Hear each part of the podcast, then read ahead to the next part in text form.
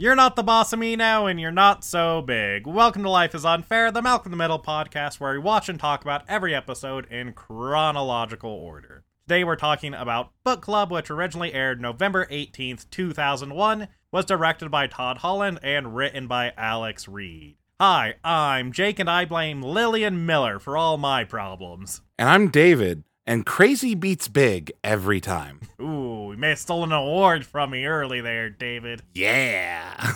First things first, we've got a community segment. Oh, joy. Why do you always sound so worried when I say that, Dave? Because they always write in and say you're wrong. Also, you teased me with this one from our good friend Eric from File It Under Entertainment last week, and I'm I'm scared. Well, let's start with some poll results. Yeah, those are usually nicer. Fair. And for the first episode of season three, uh, Houseboat, we both agreed that Malcolm was the shittiest kid for kicking Hal off the boat, Yeah. and the internet unanimously agreed with us. And we also agreed that Dewey was the least shitty kid, uh, on account of he didn't do anything bad and he had horrible things happen to him all episode long. And the internet also unanimously agreed with us on that. It is all unanimous this week. Well, the internet's smart this week. That, that's one way to put it. Uh, we do also have a message on Twitter from Erica regarding daylight and uh, darkness in Alaska. Uh, she says. So, as you get close to the poles, day and night disappear during summer and winter. Spring and fall have somewhat normal light, but during summer, the sun is up 24 hours, and in winter, it's dark 24 hours. So, the show was partially right. Yeah, and that's awful. That's why I could not live in Alaska. And hats off to those of you who do, because no, I'm good. Uh, fair. It seems really rough. Yeah, I'm I'm already like I suffer a little bit from uh and now the term just left my brain. I know what it is. Forgetfulness? Uh, I, I definitely suffer from forgetfulness, Jake.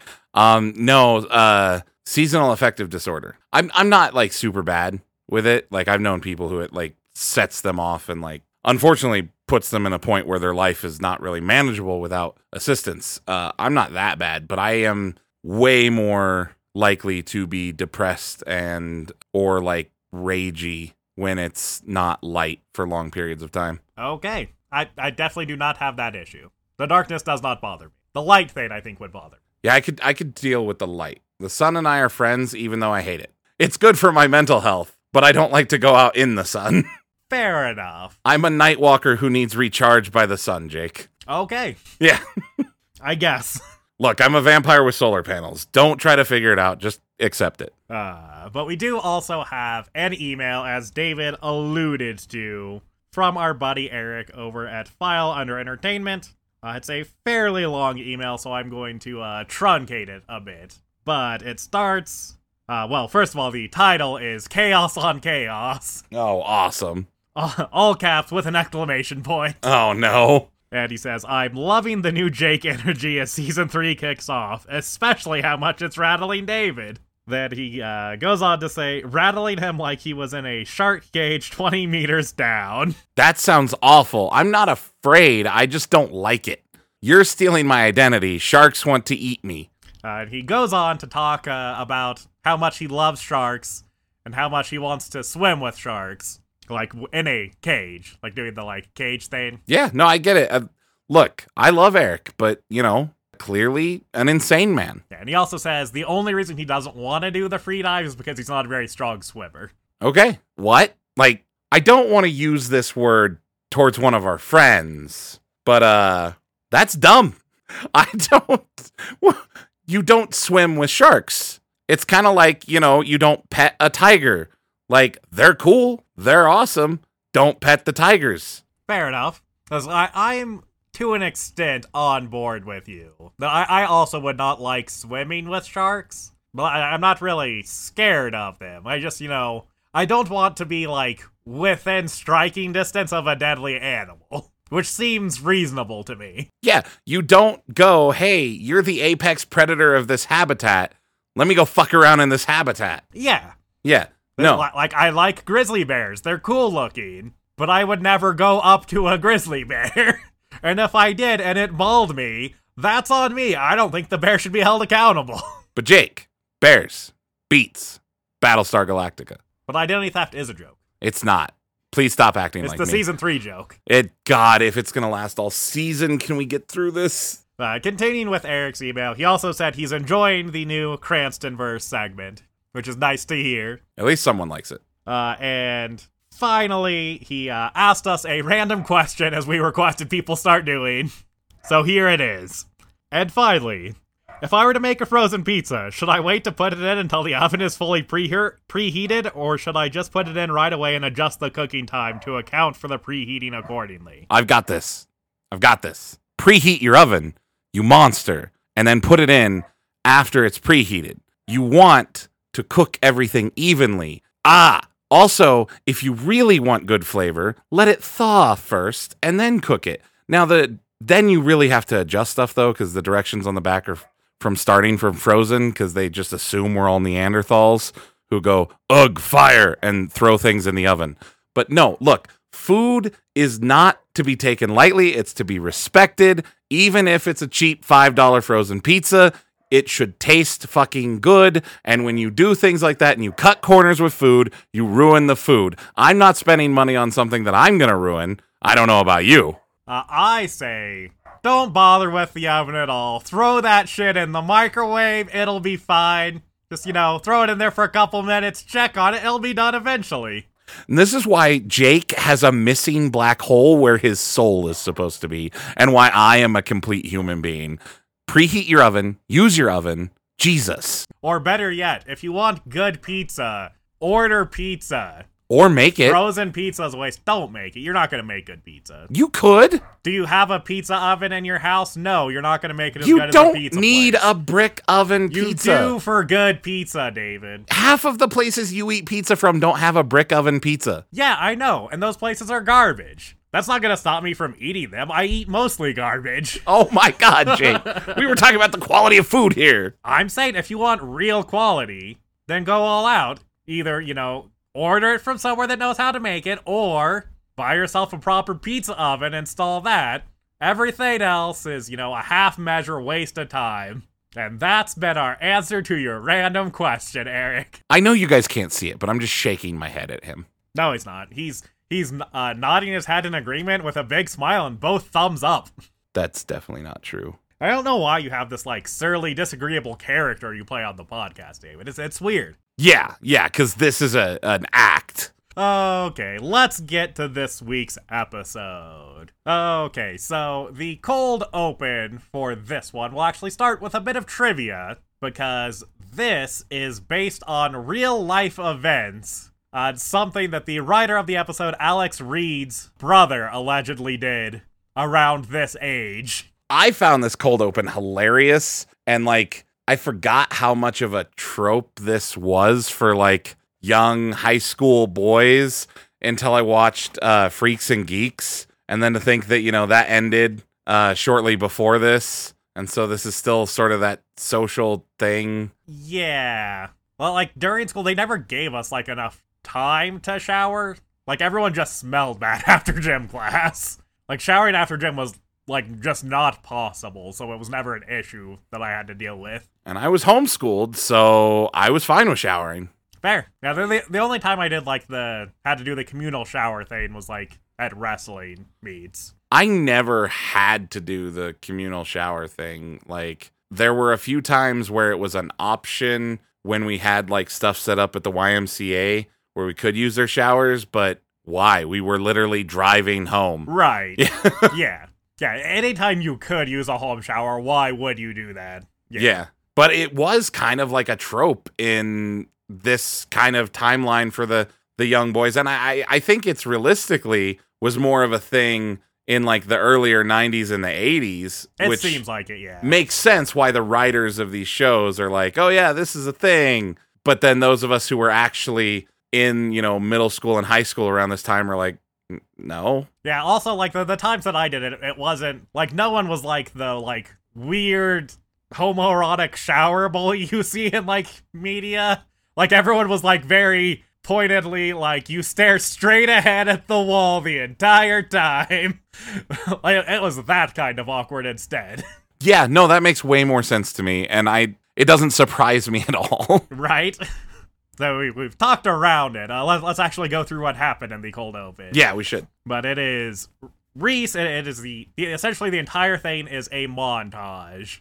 Starts with Reese gathering hair from various sources, uh, off of the floor, out of the shower drain, out of a brush, and he like puts it all into like a ball, dries it with the hair dryer, then uses hairspray to like make it into a wig, which he then like attaches to his armpit to make it look like he has armpit hair. And when Malcolm sees him doing this and gives him a weird look, he says they started making us shower together in gym class. Which is like a episode or two episode long like arc in Freaks and Geeks. Yeah, but I believe it's just one episode. It might it might be. But yeah. And I immediately had to call back to that seeing that. Fair enough. But getting into the episode proper, we will, of course, start with the F plot, which begins with Francis and Eric talking on the phone, with Francis asking him how Alaska is, and Eric being upset because apparently Francis is multiple weeks late to the job that he has, like, set up for him. And, uh, in their conversation, Francis reveals that he is still 2,000 miles away. He has made it to Washington, Yikes. which he thinks uh, has to be almost there because it's taken him so long to get here. Yeah, he's uh for someone who's such a super effective hitchhiker, he is a very ineffective hitchhiker here. Yeah, he has presumably gotten from Alabama to either Oklahoma slash California twice in a series of weird events, but quickly. yes. But now that he actually has a reason to be somewhere that is good, he can't get it done. Yeah, well, he does explain some of the issues that he's run into. True. He says he ran out of money and had to tar roofs for a week, or I think he says a couple days. And he also says he got held up because apparently there's a serial killer who looks like him in uh where did you say Idaho? Is that where he Yep, said? in Idaho. Which why he went through Idaho doesn't it that, that makes sense. that makes sense for the Oklahoma Ex- part. Yes. Right. It's more support for the Oklahoma theory. It is. It is. Because yes, if he's going from California to Washington, not a good route. he fucked up somewhere. Although also a possibility. True. It is close enough that it's like within the margin of, you know, fuck up for Francis. Yeah. And I I didn't pay attention to where in Washington he said he was cuz like I I should have. That way I could have pinpointed, you know, like how far east or west in the state he was, I suppose. but I I didn't pay attention. Yes. I mean, he's presumably at least in northern Washington, Yeah. as he wants to know which uh, provincial road to take, which would imply he's, you know, going into Canada. And he directly says that. He says he's right outside of British Columbia. Yep. But Eric tells him to hurry up. He's, you know, can only save this job for him for so long. And Francis sets out, resuming his journey to Alaska through Canada now. Oh, and he also says that he has to be close because he exchanged all his US dollars for Alaskan dollars. Uh there is no such thing as an Alaskan dollar. and then he goes to chase after whoever he changed money with. Poor Francis. I like to think it's just monopoly money. I mean, Canadian money basically looks like Monopoly money. Oh, low blow, but also the loonie. Come on now. Oh, Canadian money is awesome. Definitely better than ours. I, I am not calling it Monopoly money to make fun of it. I'm saying our money should be more like Monopoly money. I mean, it's getting there. Have you seen the new hundreds? They're like blue and green, but it's like a weird green. I've not seen that. Oh yeah, yeah. Like just give it give it another, I don't know, 20 years and we'll have caught up. We'll Yeah. have plastic money. I mean, or we just won't have physical money anymore. No, see, that's way too like Star Trek Federation, everyone gets along thing for us. I don't think so. I don't. I see it. I see it as possible. I see a lot of people would want it. I don't think America gets it done. Maybe we'll see. We'll see. Not in our lifetime, anyways. There's too many old politicians still alive. I guess. I don't know. We'll see. We'll see. I th- I think it'll be gone in our lifetime. Jake's an idealist, everyone. Absolutely. But we then see Francis hitchhiking, and a truck pulls over, and a truck driver uh, picks him up. The driver uh, is played by Jim O'Heir Doesn't matter. His name's Jerry. or Larry or Terry. No, it's Jerry. Who knows? It's Jerry. Uh, but yes, as David is alluding to, you may recognize him from Parks and Rec, where he plays Larry, Jerry, Terry. We office fuck up. But he tells Francis he can take him almost the entire way, as his he's going to a place that uh, from the sound of it, uh, ends or you know goes by where Francis is uh, trying to end up in Alaska. And Francis is very grateful. He starts crying. Uh, he says that everyone else that uh, passed him was flipping him off as they passed and refusing to pick him up. And uh, this truck driver offers him some coffee. And Francis is uh, very happy, like, and very emotional about it. And he says it's taken the last three days to get 20 miles. Then, when we come back to these two, Francis is telling this trucker about his issues with Lois, about the fight that they got into when he was leaving, about how, you know, she's such a control freak. And he tells him that it sounds like Lois is just scared that if she doesn't control everything, something horrible will happen. Jerry's insightful. True. He's like an amateur psychiatrist. That is what he says. He drives 18 hours a day and he just sits around thinking about why people do the things that they do. And he points out uh, when Francis says that, you know, he has a, a line and it, well, once it's crossed, he's out. He can't take it anymore. That, that's why he left. And uh, the, this trucker starts telling him, you know, it's, it's really interesting how, know, everyone's line is different and how it changes depending on the circumstances. For instance, it's cold out and there's no other cars on the road. Uh, so if he were to tell Francis that if he wanted to continue riding, he has to put on a silly red uh, curly-haired wig, uh, he might do it. And Francis, you know, starts to say, "Well, yeah, but that's a ridiculous, you know, thing to say. You, you can't just make your point with these, you know, arbitrary arguments." Then he like cuts off, realizing that this guy is holding out the exact wig he described to Francis. Yep. And Francis does, in fact, put it on.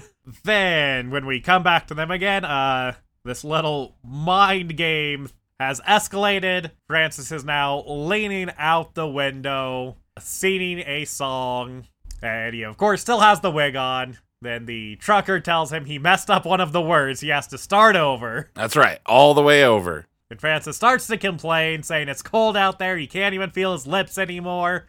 And the trucker like starts to pull off to the side of the road, and Francis sticks his head back out the window and resumes seating. I don't know why you keep referring to Jerry as the trucker.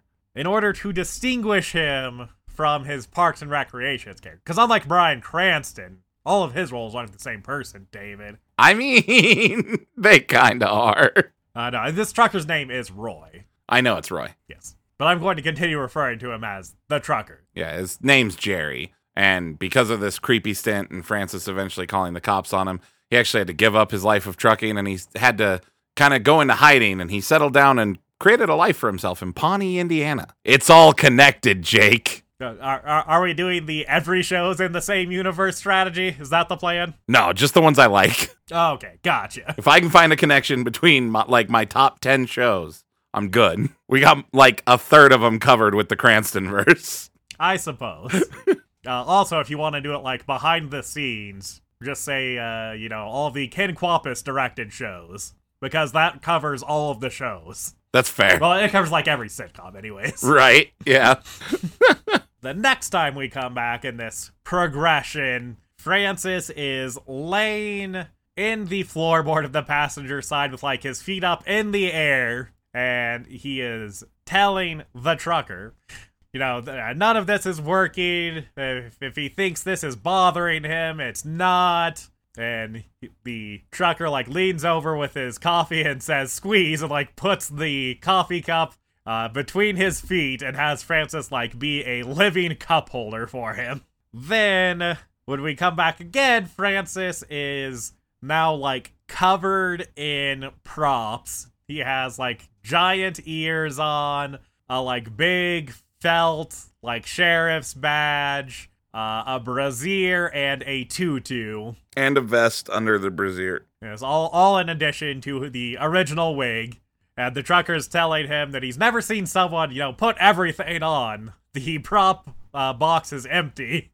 And Francis is telling him, you know, at first he was against these experiments he's doing on him, but you know, he's really learned a lot about himself and he's come to appreciate the experience. Then they pull off and go to get dinner with Francis still wearing all of his props. And they go inside, and there are uh, two other truckers there, uh, which Roy immediately greets one of them, and uh, they also have people in like similar silly costumes. And Francis' plotline ends with Roy asking what time the pageant starts, and Francis realizing this is all like a big joke. It's not some weird psychology experiment. Yeah, I don't know. I love this arc and I hate it. I hate when TV and movies make truckers the like weirdos and the murderers, but also like the there's a lot of truckers who were weirdos. Like right. not most of them are axe murderers, but y'all are a little weird. Like goddamn. And I know this is someone's gonna listen to this and be like, "My dad's a trucker." No, so is mine. And I spent a lot of time on the road with him, and that's where I feel confident saying this. Look, truckers are fucking weird sometimes. So I understand why this stereotype exists. But I also hate it because I've met so many really cool people who are truckers who are actually really, really fucking smart because they spend 18 hours a day thinking and driving and listening to, you know, satellite radio talk shows with people who are way fucking smarter than us. Right. So it's I I I just I hate that trope of like at least they didn't make Roy like smelly and dirty cuz while yes those truckers exist but like I I hate that stereotype cuz they're really most of them aren't. Right. Some are but so yeah, I I don't know. But other than that, I absolutely love this.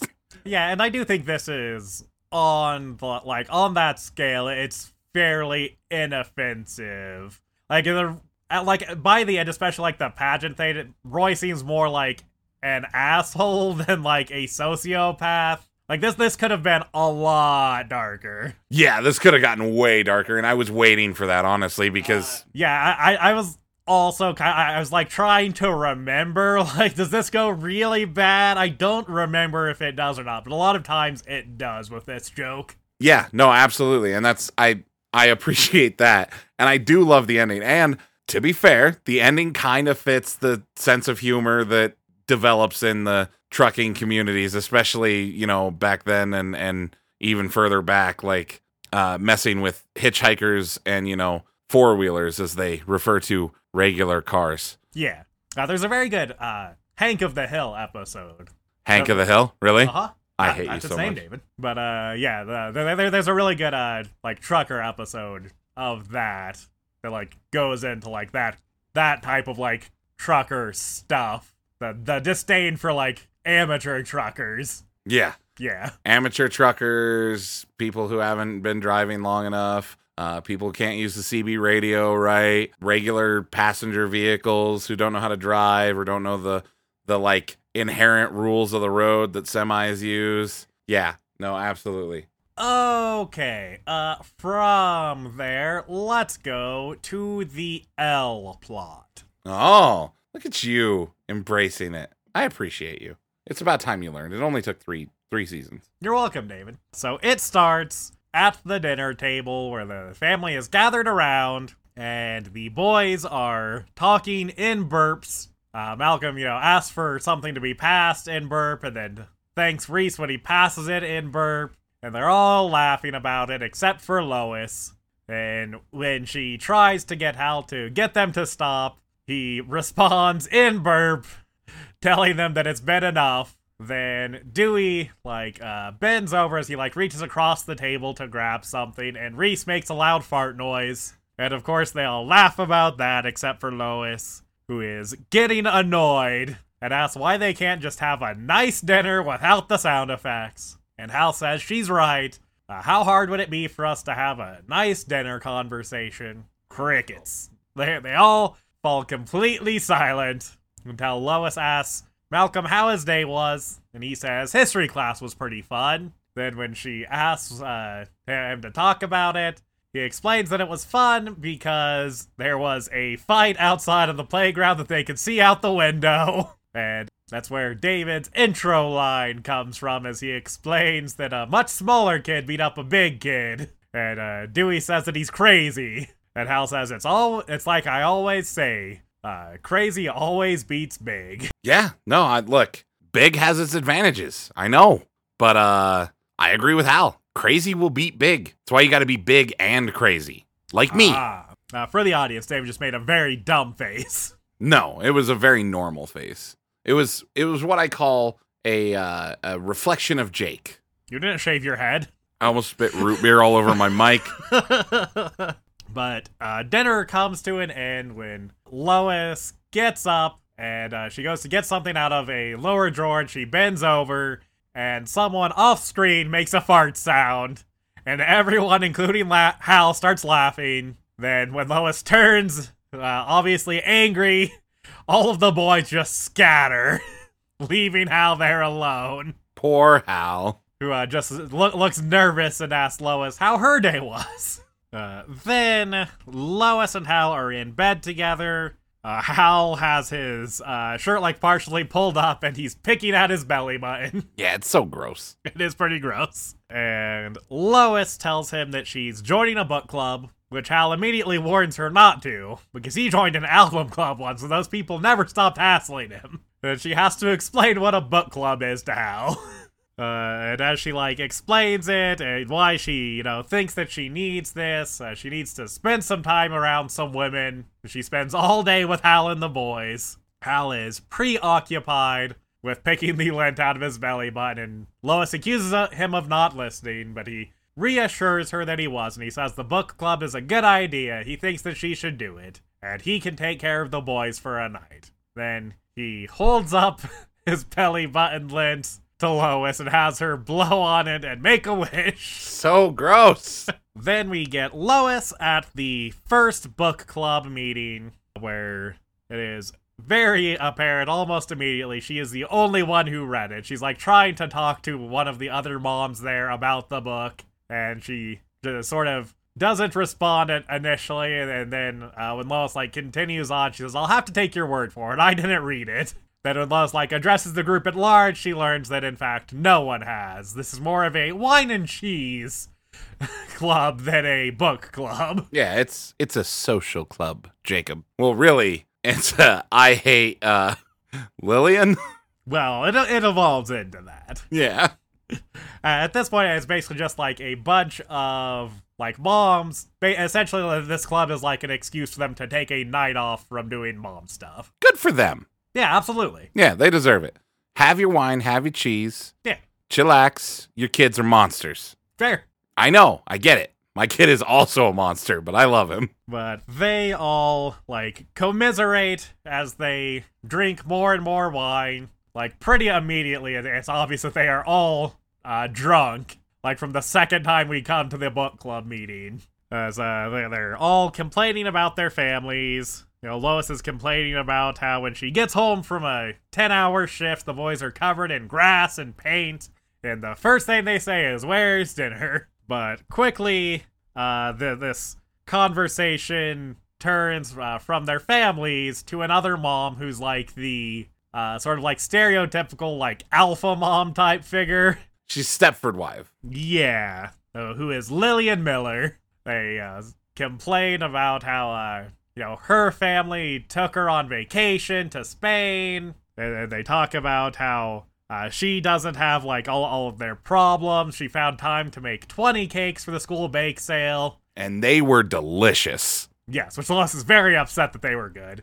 And then they're upset that she's like still in good shape despite being such a great cook. And Lois says that, you know, it's not society that's causing all of their problems. All of their problems can be traced back to Lillian Miller. And they leave the house like in formation like it's an action movie as they walk down the street. And when they get to Lillian Miller's house, uh, immediately Karen, who was like the host of the uh, book club, starts like stomping on some of her flowers. And Lois like pulls her away and says, That's not why we're here. We're here to mess with her car. so that she'll be late for a carpool tomorrow. like a normal person. I love that. Like a normal person.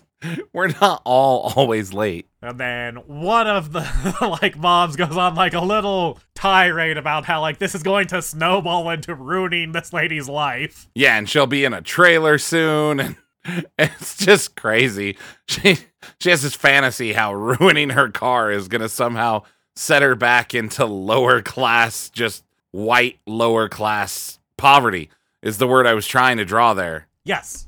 My god, that took me forever to brain. There, you're having some real brain issues tonight. Am I? Yeah. That was the first one. No, it wasn't. Yeah, it was. No, it wasn't. Yeah, it was. Okay. if you say so. Yeah, you're editing the rest of them out. Gotcha. Uh, it is worth noting they like comment on how perfect this house is when they get up to it, and it is like a fairly famous TV house that's been used in like a bunch of TV shows. Uh, most notably, it's like one of the main houses from Desperate Housewives, uh, and it was also used in uh, I can't remember. I can remember the name of the fucking family, but not the name of the show. Uh, it's the the second Cleaver's house. Leave it to Beaver? No, maybe I don't think so. Cleaver. Yeah, the Cleavers. It's it's a famous sitcom family. Isn't that Beaver? Don't think so. I don't think so either, but I don't think his name is Beaver Cleaver. I feel like I would have remembered that. Oh no, it, it is Leave It to Beaver. You're right. okay. Thank you. See? My brain's not completely fried, Jake. I see. No, yeah. Yeah. I was right. Yeah, Beaver Cleaver. Okay, that, that, that is an even dumber name than I remembered. Oh, that is a great name. That now now I feel like I need to check if that's the right show. Right? I like don't it's not. I don't think it is. Because I don't recognize. Look, Leave It to Beaver was one of those shows that was always on TV land at grandma's house and or mom and dad's. Yep. So like I've seen a lot of Leave It to Beaver. Oh yeah, I- yeah. No, it's Leave It to Beaver. Is it? Yep. It's the uh, second house and Leave It to Beaver. Is it? Yep. I don't recognize it. Uh, fair enough. I recognized it from Desperate Housewives. I have seen all of the things you mentioned, and I do not recognize that house. Fair enough. Well, it's a famous house, David. Okay, look, I barely know the most famous house, so I know it's in Pennsylvania somewhere. Wow. Ah! Like, you don't you don't feel like you would recognize like the Full House house? I feel like that one's pretty well known as well. I'd On the inside, not the outside. I, I would not recognize the like inside. I would immediately recognize the outside. Same with like uh, Fresh Prince. I recognize that. Oh, I would recognize the. Fresh Prince house immediately. yeah. The Full House house just looks like every like San Francisco Hill house that's ever been built. So That's not true. yeah, it looks. It's, Ex- it's fairly distinctive even among them. no, if you Google San Francisco, you will see at least two houses that look exactly like the Full House house. Now you'll see similar house. I feel like I'd be able to pick it out of a lineup. I'd be like, that's the house that ruined my childhood right there. Why are they? Yeah, why are you picking it out of a lineup? This is you're insane, and I don't like this. Uh, because it committed murder. It didn't commit murder. Yeah, it it uh, committed it murdered Uncle Joey's career. First of all, wow. Second of all, I feel like anyone who spends their time quoting Wayne Gretzky that much killed their own career. You get one Gretzky quote in a show. It's the Michael Scott rule. I feel like there's multiple Wayne Gretzky quotes in The Office. There probably is, but Steve Carell is Steve Carell, and he can literally say anything, and people will put him in a show. I guess he's only nah. I don't know. He doesn't know a lot of shows. Yeah, because he's better than TV. Well, He's he not was. Ooh. he's not stuck on TV, Jake. I don't know. I think that's why I prefer him. I think Steve Carell might be the like biggest gap between like how much I like someone and how like good of an indicator them being in it is good. Like early Steve Carell in some really good movies, but after like a few years, he's in a lot of bad movies, like almost exclusively bad movies. He took the Adam Sandler approach. I wouldn't go that far. Wow. I've never I, look. I, I I've never watched one of his movies and then wanted to gouge my eyes out. All right, well, look, we're going way too far down this tangent. I could talk about Adam Sandler, like how much I love his horrible movies at length, but that's that's another podcast. Yeah, you're not wrong. Yeah, look, Adam Sandler is legitimately one of the few people who I like. No, most of the time, if a movie's bad, you know me, I just don't watch it. I'm not like you, where I love like campy bad stuff, or I love stuff for being bad. The one exception of that so far in my life has been Adam Sandler. Like his stuff is, I I love his bad stuff. because it's so fucking horrible.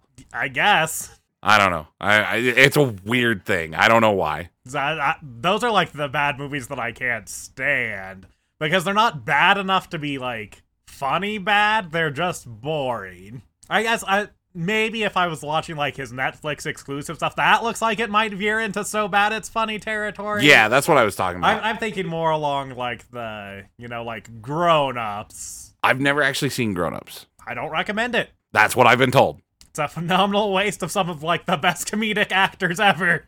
Yeah, I've never seen Grown Ups, Grown Ups 2, or Spanglish, which, uh, Uh, Spanglish is a whole different. yeah, it is. I know. I actually like that movie. It's fine.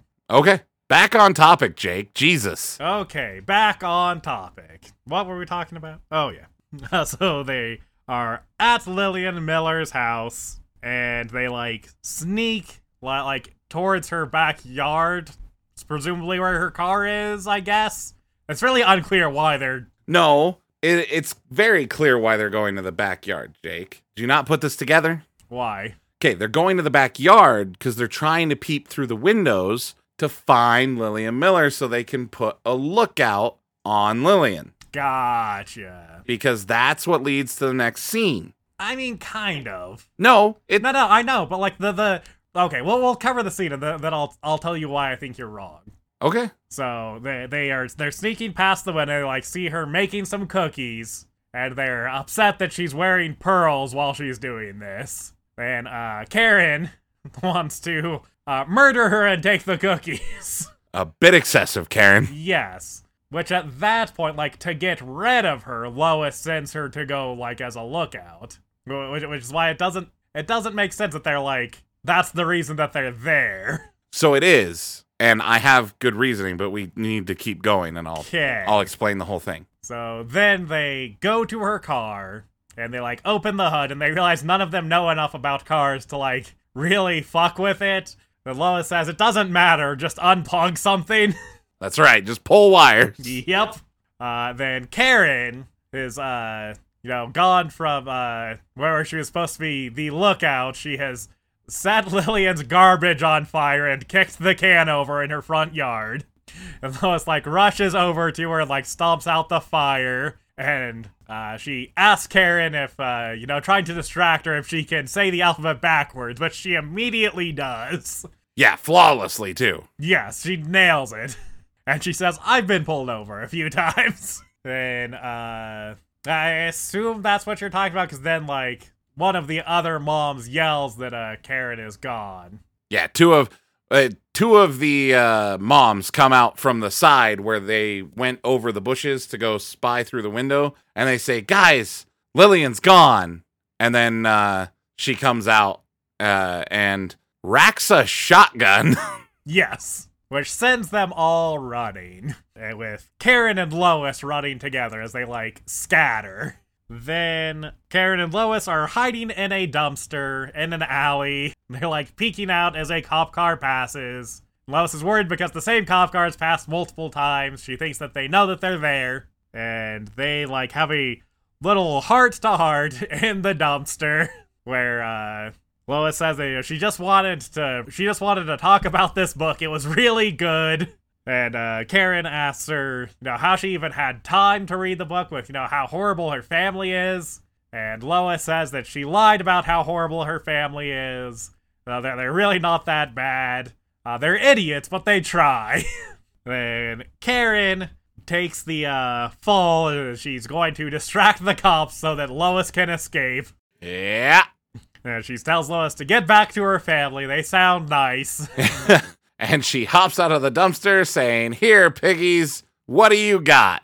yes, and she runs off screen, and we hear her say, What are you gonna do with an electric shaver? Then the sound of her being tased. The satisfying clack clack. Yes. God, that sound sucks. Uh That does not seem pleasant. yeah, I used to have a shitty brother in law who was a shitty cop.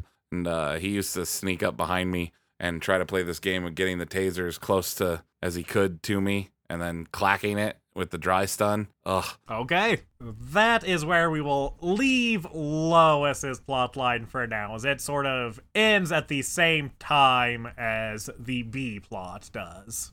Uh, so the B plot, which centers around the boys and Hal, we can call it B for boy plot. Really, Jake? Yeah. Really? Yeah.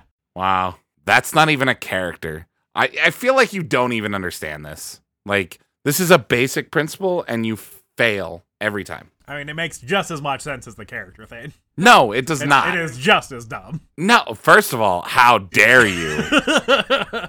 Eric and I created a perfect system. The fact that you can't grasp it is not our not our problem. listen, listen. Don't give Eric credit for this. You came up with this. He just tagged along. Same thing. Look, if you come in as like a full investor on something, you get to say, "Hey, look, I made that." Eric did that. no, no. If you're not there, you know, on the ground floor at the start, you're not a creator. Wow. That's, that's the way it works. Not always. Depends on how early you invest, Jake. And how effectively you erase the other people's legacy. Wow. Wasn't even going there with it. Oh my god. I, I was just thinking along, you know, the your your corporate metaphor. Uh, but I, it uh branches out with Lois leaving for the book club. As once she, you know, uh, gets ready and she announces that she's leaving, the boys get immediately very excited as they like rush to their room and start plotting. Which Reese and Malcolm are sort of the masterminds here, and they they clue Dewey in. They tell him that they have some fireworks buried in the backyard, and they're going to get them and use them to ruin a party that they weren't invited to in order to punish the people who didn't invite them. Yeah. Uh, but we cut from them to Hal, and we get his inner monologue as he is like uh, thinking about, you know, how everything needs to go good tonight. Uh, he has to make sure the boys don't get into any trouble so that Lois can, you know, have this time for herself. And uh, he like initially like like starts to comfort himself with. They're good boys, it'll be fine. And then he like realizes, no, they're not, they're monsters. and he like flies into a panic. And like the boys start to come out of their room, and he immediately sends them back to their room and says they're going to stay there. And he tells them they need to stay in their room the entire night. Then when we come back to the spotlight, he like storms into their room, uh, you know, making sure that they're you know still behaving. He says it's been too quiet for the last thirty minutes. then he uh, goes back out into the kitchen, like initially patting himself on the back, you know, saying, you know, he he put the fear in them. They definitely won't misbehave now. Then he starts to worry that maybe he went too far. He was too harsh, and they're gonna act out because of how harsh he was. And the acting out's gonna be worse. Now, what he really needs to do is get them on his side. And at this point, it's cutting between like his inner monologue and him, uh, like talking out loud to himself as he like literally argues with himself. That's right. Like any irrational father. Trust me, I've been there. And I don't have three of them. Fair. Then, well, the, the boy starts to sneak out the window. Reese breaks out his combat shovel. Yeah, it's a it's a traditional E tool. yes. Yeah, it's funny. And they start to sneak out the window, but Hal comes in with ice cream, like knocking Dewey over, who was supposed to be like on watch, but was very clear, like facing into the room just in front of the door. Like as he's knocked to the ground, he says, "Dad's here." Um, and he brings them ice cream and then eats with them, like in their bedroom floor. And he like takes all the bowls to clean up for them. And the boys are talking about like uh, how weird Hal has been. Uh, they're worried that he's having you know some kind of issues at work or something.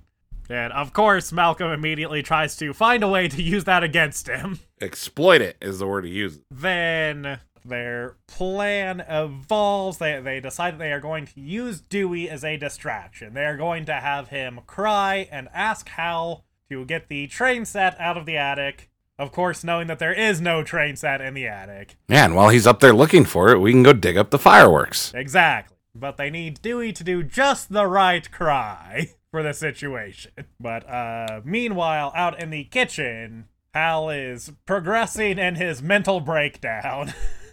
He's uh, you know, at first once again congratulating himself on a job well done, but then he immediately starts worrying that it's still not going to work, that he was too soft on them. Then he like turns and he sees a smaller version of himself sitting on the kitchen table. And they start having a conversation uh, about what they should do. Then the when the boys come out with Dewey crying and start to try to implement their plan, Hal like just immediately cuts them off and says they should spend more time together. He thinks they should do calisthenics. But we just had so much ice cream. I'm so full. Said Hal dismisses these concerns and makes them all do jumping jacks with him. And it cuts from that with like Dewey looking uh like sick with like his cheeks puffed out to Hal mopping the floor.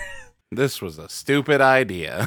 that was a great idea. Poor execution. ah, yes.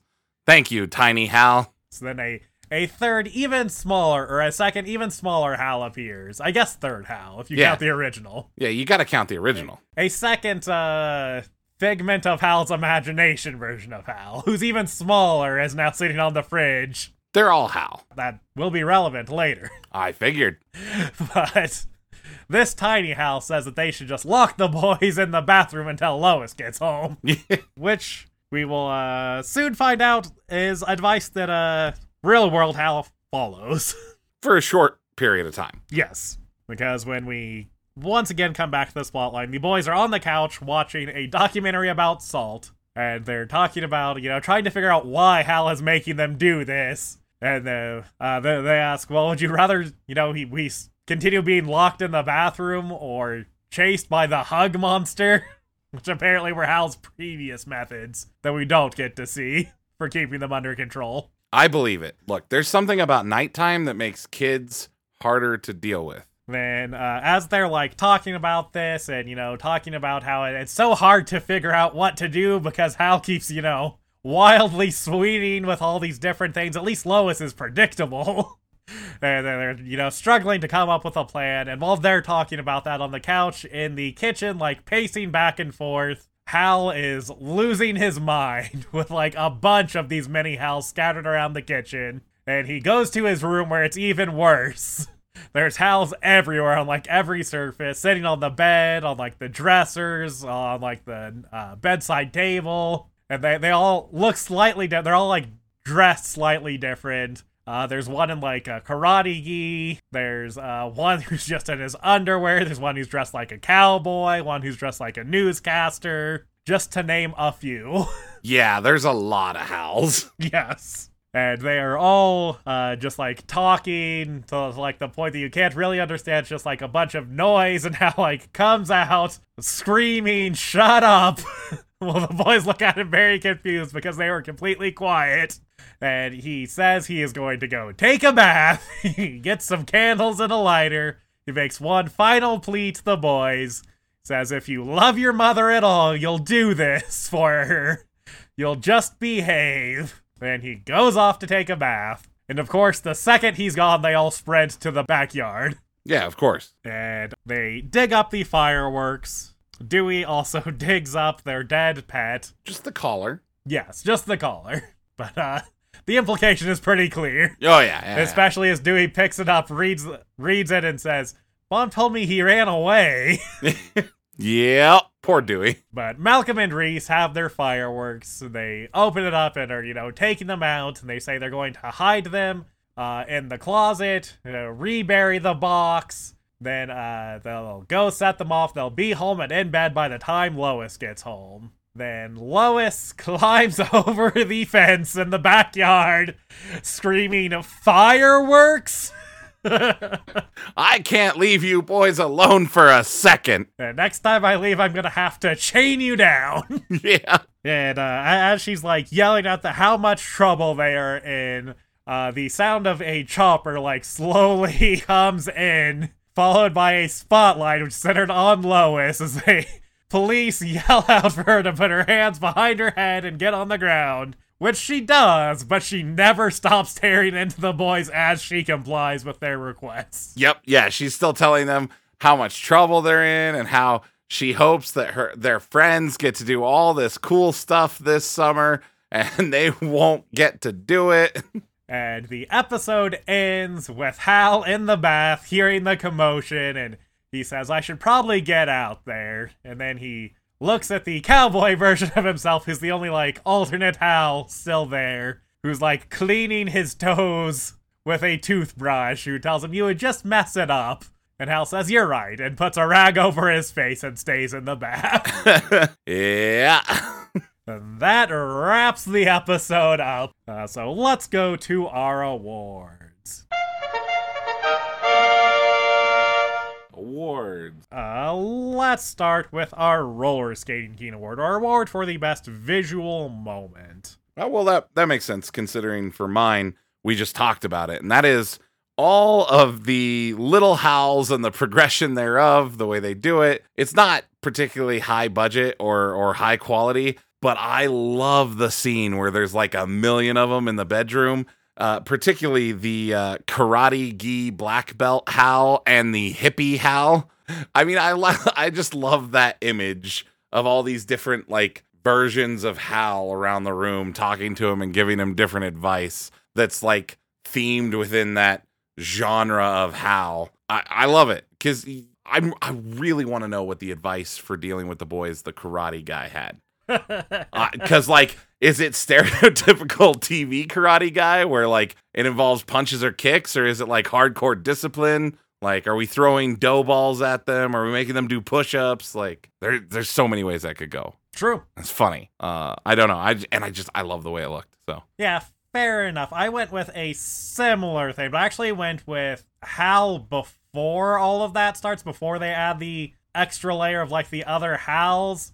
Uh, when it's just him talking to himself, the like with the inner monologue, uh, and then him like verbally replying and like arguing, uh, just like having Bryan Cranston like react just through his uh, mannerisms and his facial expressions, like to the things he's thinking as though they're like being told to him.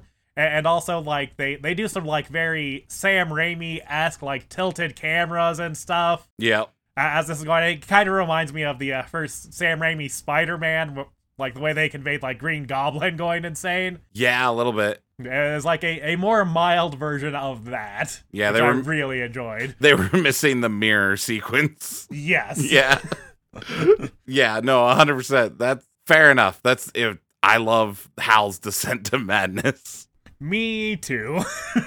Uh, and what did you give your hot dog with mustard on it award? Your award for the best lie. So there were a couple. There was one that I I wanted and might have taken it if I could have remembered like exactly the quote, but also in my attempt at getting reward, awards, while I really liked that line, I thought to myself, well, if I can't remember it, it clearly wasn't the best line. So it ended up going to uh, Hal talking to himself, and it's the "They're good kids." What am I talking about? What am I talking about? They're monsters.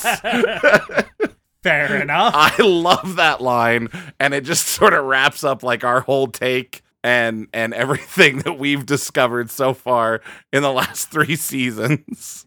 I went with a line from Karen as they're, you know, outside uh watching uh Lillian make make the cookies. it's just those cookies smell delicious. Let's kill her and eat them. Oh my god, Jake! it was funny. Karen goes way overboard so quickly. yes, she does. It's It is hilarious, uh, and not in like the typical Karen overboard. Yeah, th- this Karen is not the, you know, 2021 Karen. Well, this predates she's- the Karen. Yes. Yeah. She's a very different kind of Karen. Yes. What I want more of these Karens and less of the 2021 Karens. I mean, I guess. I, I feel like this version is more destructive. More entertaining, but more destructive. I'm okay with that. Look, I, as a person who worked customer service, Jake, I would much rather have the like screaming, yelling, throw the soda at me gal than the uh, like, let me talk to your manager, Karen. Because one of them just gets banned and you don't have to deal with them ever again. The other one keeps coming back week after week after week. Gotcha. Yeah. One's like a wart, one's like an open sore. Okay. well, David, which plot line did you give the A plot of your heart? I gave it to the L plot. I love Lois. Uh, I love seeing Lois outside of her normal roles. Um, I like that seeing them do things with the character that's different, and I just I love the the the drunk mom squad. Yes, I also gave it to the L plot. It's so good. Uh, yes, I, I I do love their like drunken antics. They're like just immediately deciding that the, this other mom is the the cause of all of their problems. Right? Uh, it, it's just so good. It's just such a different take, almost such a different side of her. Yeah, no, it's it's it's great to see Lois cut loose. Yeah, and it is interesting that her cutting loose is so in the vein of her children. Yeah, where do they where do you think they get it? Fair enough. And what did you give your OK Boomer award? Your award for the moment or detail that sets the episode firmly within its time of release. Album clubs, specifically uh, because right around this time, my mom, uh, well, our grandma was still part of a mailing club for Star Trek: The Next Generation, and my mom was part of one for DVDs of the old Wild Wild West TV show. I remember those, and you could get magazines, you could get books, you could get CDs, you could like that was still a thing at this time. Yep. and it's crazy to think about because now you know, like uh, there there was there's this thing on on TikTok and other social medias where it's like talking about you know proving how you're old and or tell me that you're old without telling me you're old and all that dumb crap and one of the common ones that always pops up is I got Netflix through the mail and I always think, bitch, I remember before Netflix. Like, and then I feel old and I stop. But, like, yeah, no, I, I, all, all of these advancements, like, it, it seems so weird to think back, but no, really, right around this time, we were still getting a ton of stuff, you know, subscription based through the mail. That's how, Uh, I had a uh, Columbia House Yeah. subscription in high school. yeah, exactly. um so i uh, the minute uh, hal mentioned uh album clubs and god they w- would send you stuff in the mail forever trying to get you to reapply if you ever cancel them right. so it, yeah no that line of you know you don't want to do that they they wouldn't stop bothering me it just it's so true Yeah. Uh, I, for mine, uh, chose something that's uh, a thing I've been looking for now. And it is we have a second different Pokemon plushie in the boys' room. I've already mentioned that they had a Squirtle plushie uh, back, I think, in season one. And now they have a Charmander plushie on their bed. Which is, again, uh, this is a few years into the Pokemon craze. It's still, like, fair like it, it's still around the peak at this point probably like just starting to go die down a little bit which makes sense that they downgrade then yeah. They went from a squirtle to a charmander. I mean yeah. Yeah. also i'm just saying if bulbasaur uh, doesn't show up then I mean, that that proves he's the worst of the original starters. Like do we really need proof? I look you know I, it's been my opinion that bulbasaur is the worst for you know always but this will just scientifically prove that he's you know indisputably the worst of the starters. Yeah i'm with that. Okay. Yeah. so we're gonna ignore if bulbasaur does show up now right? Yeah yeah. Like, oh, we didn't see it. Whoops. Yeah, exactly. Confirmation bias, Jake. exactly. Uh, moving on to our next award. Who did you have as your favorite character? Lois. Uh, I I consider giving it to Hal because I love Hal and I love this scene, but I, I feel like we get this type of thing from Hal more often than we get Lois breaking out of her norm, uh, at least so far in the series. And I love it when we get it. So I I would feel remorse if I didn't recognize it and show some love to that character because in my mind, realistically, the Lois and Hal in this are are tied. But I had to pick one, so there you go. Okay, fair enough. That makes sense. I chose Karen. Of course you did, Jacob. Of course you did. Just made me laugh probably the, the hardest and the most with like her three big moments of the episode. That line that I already said, her setting the trash on fire and kicking it over, and then her like distraction of the police so Lois can get away. I even love the way they introduce her, where she's just like, "We don't require reading the book." Yeah. Uh, I, I look, and I just love the like whole wine mom trope. Yeah. It's evidenced by the fact that we keep bringing up Cougar Town. I was about to, I was about to mention Cougar Town, Jake. so she very much feels like a Cougar Town character, and I'm Uh, here for it. She does. She feels like the main character. A little bit, yeah. yeah. and who did you give your Cloris Leachman Award? Your award for the best acting. Uh, Jane Kaczmarek. Uh, I love the Lois is drunk sequences.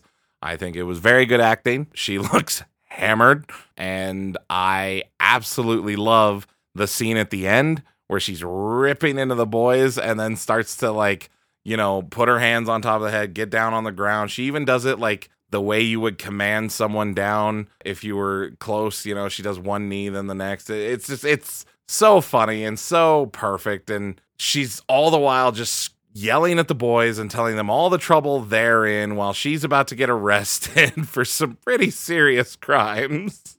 I just, I don't know. I, I absolutely love it. And again, you see Lois outside of her norm. You get to see her relax. You get to see also, I, I haven't talked about this yet. You get to see how smart Lois actually is. You see crazy Lois or angry Lois a lot. You get to see intellectual Lois for a minute in this, and that's awesome to me. It's a shame that it doesn't get to be explored, but it kind of gives you that like sort of insight maybe as to why Malcolm is the way that he is. I mean, she really has some good I I- we I don't know what the books are, but regardless, she yeah, the, the book that they're reading is not a real book. sure, probably not. That, that, yeah, I checked. Okay. But my point is is she's talking about it like someone who really read the book, paid attention to it and really, you know, was diving deep into it. You combine that with the mad genius invention stuff that we've seen from Hal, Malcolm starts to make more sense. Yeah, I suppose. But I just I I like seeing again Lois outside of that norm and this is another part of her. Now it's only for a little moment, but it's cool. It's it's another little glimpse into the woman that is Lois and Jane Kaczmarek pulls off being drunk mom really well. Yeah, I, I also chose Jane Kaczmarek, and the, the main reason being uh, because I, I do think I've seen like so few good like performances of like being drunk. I feel like it's something that's really hard to pull off. It almost never comes off as authentic. Like like it, it actors tend to like either play it up like too much or or like sort of le- lean into stuff like like slurring their words and stuff, which you don't really get here. That this feels like a much realer depiction of like like drunk momness. Yeah, a hundred percent. I also love uh, she does a thing where she's leaning into the other uh actress while she's like drunk and talking and getting angry, which is such a drunk person thing to do. You tend to Yes. lean towards other people and gravitate. A lot of the times you see actors when they're doing a bad job of acting drunk, they're like sort of stumbling and and rotating all around and while that can happen, I, my experience, which unfortunately I've had a lot of with drunk people, is they tend to lean towards the other people, not only to lean on you for support, but also because they want to just be all happy and lovey. And yeah, Yes, every drunk person t- turns into a close talker. that's right. yes, a hundred percent. Hey, you, mayor. And I will, say, like, to their credit, I feel like for the most part, the drunk mom like club, mo- like almost all of them did a, like a very good job of acting as drunk. Like, I I love the uh, redheaded mom, like when Lois is talking about the back hair that she found. Oh, like, just yes. staring like fixated at her shoulder. Also, like Red is very authentically drunk. Uh, Karen Red is like the over the top, but but like woo girl drunk. She's the wild card, Jake. Yes. well, like the the things that she was doing were over the top, like her mannerisms and behavior and stuff, I thought were very well acted. Even Yeah, no, I, I 100% agree. I, I like that whole crew. absolutely. That just leaves our shittiest and least shitty kid awards.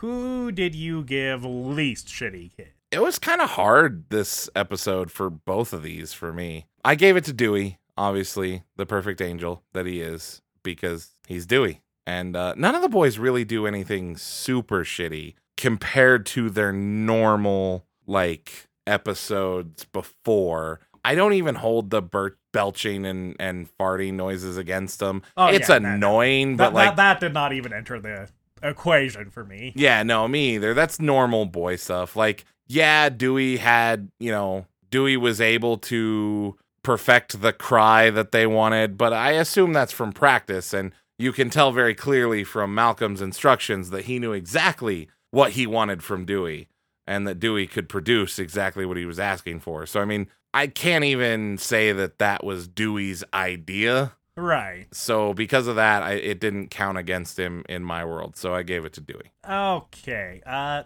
yeah, I, I also struggled a bit on these awards, but what it came down to for me is assuming Malcolm and Reese's plan was fairly nefarious in nature. They're, they're planning on ruining this party with these fireworks. Dreams they're probably firing them at the party. Agreed. And I couldn't choose Dewey because he aided in that. So I went with Francis Okay. just through process of elimination. I thought for a second you were going to say Malcolm, and I was getting prepared to yell. No. Okay, yeah, no, I, I considered Francis. I did, but I I, I Fra- don't. Francis is pathetic this episode, but he's not really shitty in any way. Right, I I don't want to support his rebellion, but other than that, like, I mean, I I agree. He's pathetic. He needs to learn to stand up for himself. He needs to learn a map, uh, like, and uh, stuff like that. But no, I I, I agree. I I don't think he's shitty. So I can I can see why you would pick him.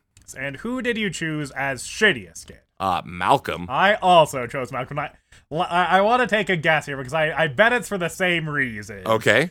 And it's the thing that puts him over the top is that when they're talking about, you know, why Hal might be acting out, and, you know, they express a little bit of concern, and then Malcolm immediately says, maybe we can exploit this. Yep. Hundred percent. Yes. Okay. Yeah. Because he he planned all the things that Reese did, plus exploiting their dad. Yep. Yeah, and he's smart enough to know what exploiting is and that it's bad. Yeah, and on top of that, again, assuming the plan is to fire these fireworks at a party, I feel like Malcolm is, you know, smart enough to recognize that this could have serious consequences. I don't feel like Reese is. Yeah, no, Reese isn't thinking about consequences because Reese doesn't think about consequences. Exactly. Right. He thinks about getting even. Like, like if they catch this person's house on fire, there's a 0% chance Reese thought of that as a possibility. Malcolm definitely has. Yeah, yeah, no, 100%.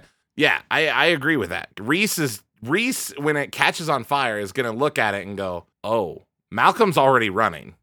uh, now, will Reese feel bad about it? Probably not. But because we don't actually get there, we can kind of only, you know, judge the fact that they were going to do this at all. yeah. No, I, I 100% agree. I, I think Malcolm is shittiest kid for this episode. Agreed. Moving on past our awards to our last couple segments. We first have the Cranston connection, which this week fell on me. And I've got a big theory for the Cranston connection. Oh, yeah? Yes. Because I believe, based on this episode and, you know, Hal's alternate versions of himself, this is a clue that Hal suffers from severe dissociative identity disorder, Oh. which explains why, you know, there's such a dramatic shift from Hal into, uh, you know, Walter White and you know all of these uh, other characters is that you know he's the, the same person at his core but you know he, he has this psychological issue where he periodically like maybe every few years might just have a major shift in personality and you know maybe even you know completely forget that previous life I see. So you your your theory for the Cranston verse is that he his alters are taking control. yes Okay. And uh, the, the the specific moment where I decided upon this theory, even though we've also seen it in this show, is when we see the Hal who's just a Hal in tidy whities. That's Walter White. You know? that makes sense. All right, yeah. Should have checked if one of them was dressed like a doctor or dentist to see if I could bring his Seinfeld character in. There was definitely a lab coat on one of them. I, I feel like there was. I'm willing to put money on it.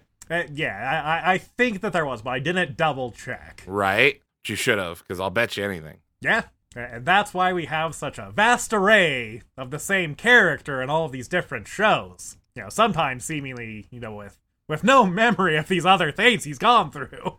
That makes sense. That could also be why he leaves the boys and and you know Lois, uh, provided some tragedy didn't happen. Could be that his alter took over and then he just didn't remember his old family, so now he's in New Mexico and starting over. Exactly. All right. There, that just leaves one last segment. David's favorite segment. It's Ooh. David's guessing game. All right, Jake, hit me with it. Okay, so for this week, you accurately predicted Lois would be the one joining a book club. Yeah. But other than that, it's a little bit eh. So you predicted that the, the like central conflict would be that she would have like a, uh class gap within the book club, or that the boys would like ruin her ability to go to it, or she just wouldn't have time to as a mom. I feel like the, the the class gap stuff kind of played a role, not with the book club, but it was still there. Uh, just with the book club all gaining up on this one other lady. It seems like partially because of that. Uh, so I am going to give you a 70% for this week. I mean, that's fair. You, you did okay, you got some stuff, but, you know, n- nothing great. All right, fair. And for next week, what do you think happens in Malcolm's girlfriend? Malcolm's girlfriend. Malcolm's girlfriend. Huh. Well, either the title is completely sarcastic, which seems more likely, but we haven't I haven't seen that yet. So, based on the title, I'm going to say Malcolm gets a girlfriend finally, Okay. and everything else goes out the window. This is the first love. This is that puppy dog love. This is nothing matters but my girlfriend. And you might even see, like, uh, I don't know if we're going to see conflict necessarily with the Krelboynes, but I would not be surprised if there's like that throwaway scene, if nothing else, of like Dabney and Lloyd being like, he's throwing away his future or something like that, you know, because he stops focusing on school and starts focusing on her, stops focusing on hobbies and focuses on her. And, you know, it's that totally dictatorship love that young boys get for their first love. I predict that. And Okay. Mm, I think we're done with the Reese Malcolm going to the same girl for right now. I think they're really pointing at the the division between the middle school and the high school with those two. So I don't think we're gonna deal with like a Reese jealousy arc here. Yeah, if there's anything about like competition here, it'll be with like the Krelboynes, and I don't think it'll be like some of them might mention that his girlfriend's cute or whatever, or like wish they had a girlfriend, but I I'll, I'm willing to bet that it is the division of they're such fucking nerds. It's the it's his lack of motivation to do stuff with them or school uh versus hang out with the girlfriend. Okay. Well, that wraps this episode up. Thank you for listening. If you'd like to get in touch with us, you can reach us by email, uh, where we are lifeisunfairpod at gmail.com, or on Twitter, where we are unfair underscore podcast, which is also where we put up our weekly shittiest and least shitty kid polls. And if you want to join us live, head on over to twitch.tv slash lpdeathray, where we play video games, chat with the audience, and have a general good time. And as always, remember, life is unfair.